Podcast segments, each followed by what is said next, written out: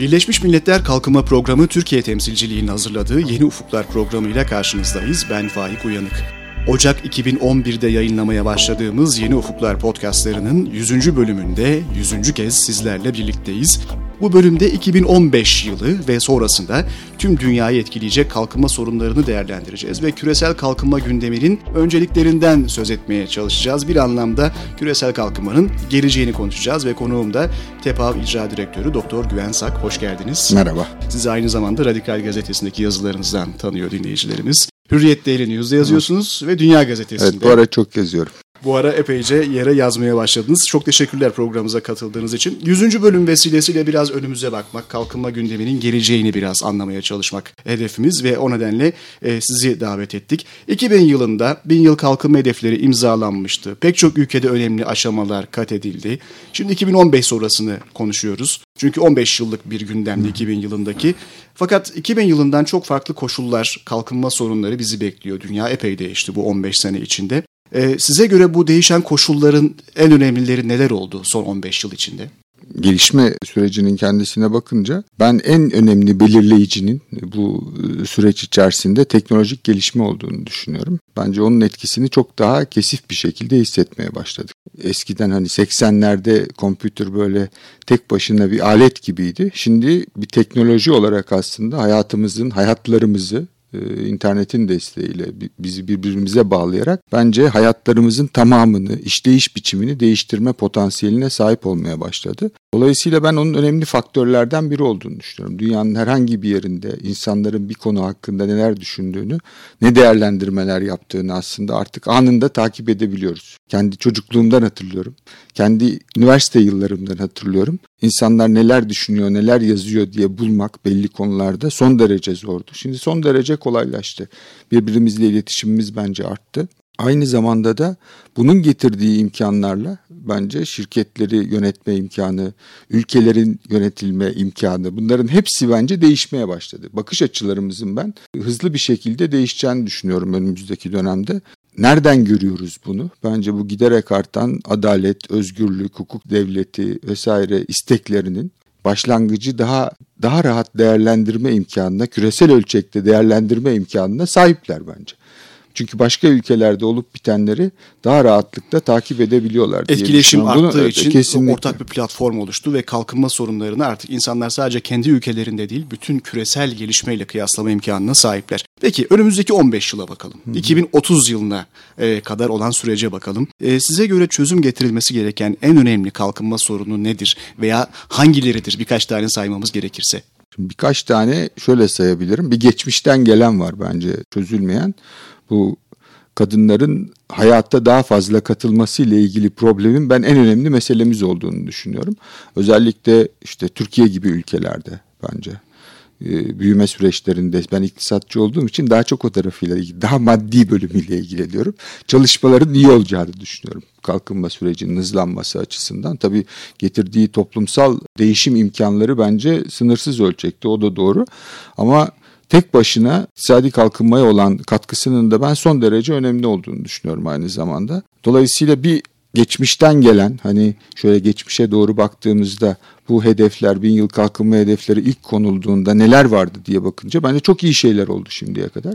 Ama çözülmeyen hani fazla üzerine eğilmemiz gereken problemin ben bu kadınların toplumsal hayatta daha yoğun bir şekilde katılması meselesi olduğunu düşünüyorum. Özellikle bizim gibi toplumlarda bence bu bölgenin değişimi açısından son derece önemli olduğunu düşünüyorum. Hani ikincil, üçüncül meselelerse şimdi bu değişim dönüşüm sürecinin, bu teknolojik gelişmenin, bu bir artan etkileşimin sonucu olarak bence dünyanın yeni bölgeleri global ekonominin parçası haline geldi değil mi? Bence 20. yüzyıl Çin'in herhalde dünya ekonomisine eklemlenmesi dönemiydi. Bence başarılı bir şekilde devam ediyor o süreç. O süreç sayesinde bu bin yıl kalkınma hedefleri tutuyor. Birleşmiş Milletler sayesinde ne kadar tutuyor bilmem de Çin'in bu entegrasyon sürecinin başarılı bir şekilde yürümesinden aslında kaynaklanıyor diye düşünüyorum ben bakınca. Ama onun getirdiği ek problemlerimiz var. Altyapı ihtiyacı var.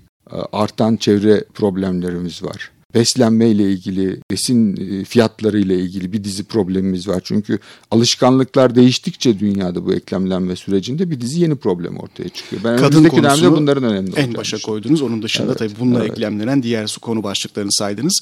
2015 sonrası kalkınma gündemi için istişareler aslında tüm dünyada devam ediyor. Çevrim içi anketler yapıldı, istişareler yapıldı. Öne çıkan noktaları ben de sayayım burada. Eğitim olanakları, daha iyi eğitim, gelişmiş sağlık hizmetleri ve istihdam en öne çıkan üç tema olarak sıralanmış. Şimdi en başta bahsettiniz. Bilgisayar teknolojisi ve etkileşimin artmasıyla birlikte öne çıkan konu başlıklarından biri de özgürlük talebi dediniz. Hı. Gerçekten de 2015 sonrası için hazırlanacak hedefler arasında da büyük bir ihtimalle yer alacak konulardan biri ifade özgürlüğü. Kalkınma ile ifade özgürlüğü ilişkisini Hı. siz nasıl tanımlıyorsunuz? Ben artık içinde bulunduğumuz dönemde özellikle çok doğrudan bir bağlantı olduğunu düşünüyorum. Bunu yalnızca kalkınmak, özgürleşmektir bağlamında söylemiyorum. Bence o özgürlük kalkınma sürecinin kendisi içinde artık son derece önem taşıyor. Çünkü Türkiye gibi ülkeyi mesela alın. Sanayileşmenin belli bir aşamasına gelmiş. Bundan sonra daha yeniliklere dayalı, inovasyonlara dayalı, hani eski köye yeni adetler getirmeye dayalı bir yeni kalkınma sürecinin içine girmemiz gerekiyor bence. Onun için yapılması gerekense bütün yeniliklere açık olmak bu zamana kadar alışık olmadığımız her şeye ne kadar açık olursak bu etkileşim sürecinde bence o kadar yeni icatlar çıkartabilme imkanımız var. O kadar bugün göremediklerimizi, hayatımızı kolaylaştırmak için bu anda şu anda göremediklerimizi bulabilme imkanımız var. Bunların hepsi de aslında kalkınma sürecini hızlandıracak faktörler. Dolayısıyla ben hani eskiden genellikle tersi tartışılırdı. Hani yumurta mı tavuktan, tavuk mu yumurtadan hikayesi gibi bir şey bu sonuçta. Ama bakınca e, hani kalkınmak eskiden e, özgürleşmenin ön koşulu gibi kabul edilirdi. Ben şimdi bu kalkınma sürecinin, bu gelişme sürecinin ön koşulunun Tersine özgürleşme olduğunu düşünüyorum. Bu yeni teknolojiye dayalı büyüme süreçlerinin e, önem kazanmasıyla bence beraber. Şunu da gerekiyor elbette. Giderek sizin belirttiğiniz hedefler o açıdan önemli küreselleşme sürecine hazırlıklı katılabilmesinin yolu bir ülkenin aslında donanım setini, o seti geliştirmiş olmakla yakından alakalı. O da bu eğitim ve sağlıkla öncelikle alakalı. Bu yeniliklere temel olabilecek insanların artık iyi, iyi eğitimde olması gerekiyor.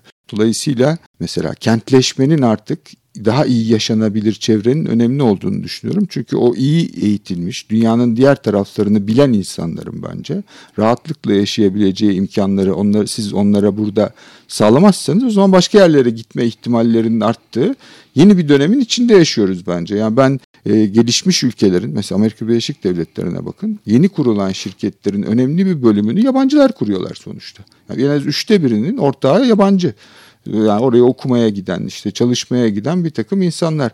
Bunların hepsini, bu farklılıkların hepsini içinde barındırabilen ülkeler bence önümüzdeki çağda, önümüzdeki dönemde daha başarılı olacaklar. Daha donanımlı olarak küreselleşme sürecinin içerisinde yer alacaklar. Bütün bu beceri setini toparlayabilenler bence başarılı olacak. Biz şimdilik çok daha başarılı gözükmüyoruz. daha başa daha iyi gitmemiz lazım. Yeni Ufuklar'ın 100. bölümündeyiz. Güven Sak konuğumuz TEPAV'dan Türkiye Ekonomi Politikaları Araştırma Vakfı İcra Direktörü. tepav.org.tr'den TEPAV'ın çalışmaları hakkında bilgi edinilebilir. Tartışmamıza katkıda bulunmak isteyenler Yeni Ufuklar etiketiyle Twitter üzerinden sorularını, görüşlerini bize yollayabilirler. Şimdi çok kısaca görüşünüzü almak istediğim bir konu başlığı daha var. Eşitsizlikler konu başlığı. UNDP geçtiğimiz günlerde küresel ayrışma, gelişmekte olan ülkelerde eşitsizlikle yüzleşmek başlığı başlıklı bir rapor yayınladı. Dünya nüfusunun en zengin %1'i toplam gelirin %40'ına sahip, en yoksul %50 toplam gelirin sadece %1'ine sahip. Uluslararası Kalkınma Ajansı Oxfam da benzer bir rapor yayınladı. 2014 yılı Dünya Ekonomik Forumu'nda da eşitsizlikler en önemli konu başlıkları arasındaydı. Siz bu durumu nasıl değerlendiriyorsunuz? Dünyanın içinde bulunduğu bu eşitsizlik ortamını. Şimdi şöyle şöyle bakmak lazım. Bence bu küresel kriz, merkez ülkelerdeki küresel kriz ortaya çıkıncaya kadarki süreçle şimdi içinde olduğumuz süreçte bence bu konuya olan yaklaşımın önemli ölçüde değiştiğini düşünüyorum ben. Yani bugün mesela IMF'nin sitesine girin bu eşitsizliklerin nasıl ortadan kaldırılabileceği, bu eşitsizlikleri ortadan kaldırmak için geliri yeniden bölüştürecek politikaların nasıl uygulanabileceği ve bunların iktisadi etkinliği niye olumsuz etkileyemeyeceğine ilişkin çalışmalar var. Bunlar mesela bundan diyelim bir işte 5 yıl önce 10 yıl önce düşünülmeyen şeylerdi. Dolayısıyla şöyle bakmak lazım herhalde bu eşitsizlik meselesi giderek kalkınmayı olumsuz yönde etkileyecek bir faktör olarak önem kazanıyor. Şimdi bu becerilerin önem kazandığı ve insanların beceri setlerinin önem kazandığı bir dönemde yaşıyorsak bence insanların kendi işlerine odaklanabilmelerinin ön koşulu bence huzur içinde çalışıyor olmaları o huzur ortamını temin etmenin temeli artık öyle askeri tedbirlerle falan değil bence. İşte bu eşitsizlikleri toplumun içerisindeki ortadan kaldırarak olacak diye düşünüyorum ben. Dolayısıyla da eğer herkesin kendi işine odaklanmasını, becerdiği işleri daha iyi yapmasını istiyorsanız, onu istiyoruz zaten bu yeniliklere dayalı kalkınma sürecini işletecek ana faktör o. Entelektüel becerilerine odaklanmalarını istiyorsak eğer o zaman bu eşitsizlikleri ortadan kaldırmanın yolunu bulmamız lazım. Şöyle bir toplumun ben bu çağda teknolojik gelişmenin bu çağında mümkün olmadığını düşünüyorum. Hani eskiden Latin Amerika'dakileri onu sorardık herhalde. Mesela istikrar sağlanmış ülkede. Peki siz nasıl yaşıyorsunuz diye sorardık. İşte öyle anlatırlardı. Kalı yüksek duvarlı evlerimiz var. Otoyoldan arabayla oraya gidiyoruz. O yüksek duvarların çevresinde makinalı tüfekli koruyan bekçiler var. E, öyle bir toplumda bence yaşamak bu enerjiyi başka türlü yani insanların bu yaratıcı enerjisini bence boş yere israf etmek demek aynı zamanda. Çünkü o huzur olmadığı zaman siz başka konularla ilgilenmek zorunda kalıyorsunuz. Toplumsal ayrışma nasıl evet elbette yani aynı zamanda bu eşitsizlikler giderildikçe toplumlar yaşlanıyor. Yani Hı-hı. kalkınmanın doğal bir sonucu yaşlanma. 2015 sonrası kalkınma gündeminde nüfus dinamikleri de önemli bir tema. 2030 yılında notlara baktığımızda 60 yaş üstü e, nüfusun sayısı 10 yaş ve altındaki çocuk nüfusundan daha fazla olacak. Hı hı. Dünyanın yaşlı nüfusunun %73'ü gelişmekte olan ülkelerde yaşayacak. Tüm dünyanın ekonomik ve sosyal durumu açısından bu veriler ne anlama geliyor? Son sorumuz da bu olsun. E bu veriler e, bazı ülkelerin daha yavaş büyüyeceğini gösteriyor tabii önümüzdeki e, dönem itibariyle bakınca. Ama bunların hepsine dinamik süreçler olarak bakmak lazım. Ben mesela şöyle düşünüyorum. Bence bu veriler daha fazla birbirine karışacağımızı gösteriyor. Farklı ülkelerden, farklı milletlerden gelen insanların daha fazla birbirine karışacağını gösteriyor. Doğal olarak öyle olmak zorunda birincisi. İkincisi birbirine kar- elbette sonuçta yani bu hani şimdi bir kere statik bakmamak lazım. Hani bu bu yaşlananlar bizim anne babalarımız gibi yaşlı olmayacaklar büyük bir e, olasılıkta. Daha iyi bakılan, e, daha hani sağlıklı insanlar olacaklar. Daha fazla çalışıyor olacaklar bir kere. Bence onda herhalde öyle olacak önümüzdekiler. Ama ikinci olarak daha fazla karışacaklar. Yani daha dolayısıyla başka ülkelerden e, beceriye sahip gençlerin bu toplumların içerisinde daha ağırlıklı bir yer edinmesi gerekecek önümüzdeki dönemde. Bu ne demek aynı zamanda? Bu bin yıl kalkınma hedeflerinde söylediğiniz konuların aslında bütün dünya için artık temel ele alınması gereken bir mesele olması demek. Yani şimdi o karışacak gençlerin daha iyi eğitimli olması, daha iyi becerilerinin olması sonuçta. Sonuçta ne yapacaklar? İşte Japon ekonomisini mesela şimdi hani bu ileride olacak diyoruz. Japonlar şimdiden öyleler. Değil mi? Şey satışlarında hani çocuk bezi satışlarında çocuklar için olan bezler satışları şeyden daha az. Yaşlılar için olan bezlerden daha az sonuçta Japonya'ya baktığınızda. Dolayısıyla orada şimdiden oluyor. Bunu ne beklememiz lazım o zaman? Oradaki insanlar Japon ekonomisini yönetecekler. Japonya'nın dışından geleceklerse o beceri seti dışarıdan gelecekse o zaman o becerilere sahip olmasını sağlamak artık Japonların da görevleri arasına girecek bence önümüzdeki dönemde. Dolayısıyla ben kötü bir şey olmayacağını düşünüyorum. Ben ama iyimser biriyim. Esas çok, çok, çok güzel bağlamış olduk. Güven Sak çok teşekkürler programımıza katıldığınız için. Sağ olun. Ben teşekkür ederim. Yeni Ufuklar'ın 100. bölümünde küresel kalkınma gündeminin geleceğini ele aldık ve konuğumuzda TEPAV'dan Doktor Güven Sak'tı. Birleşmiş Milletler Kalkınma Programı UNDP Türkiye temsilciliğini hazırladığı Yeni Ufuklar'ın 100. bölümünün sonuna geldik. Programı Ankara Üniversitesi İletişim Fakültesi Radyosu Radyo İLEF'te hazırladık.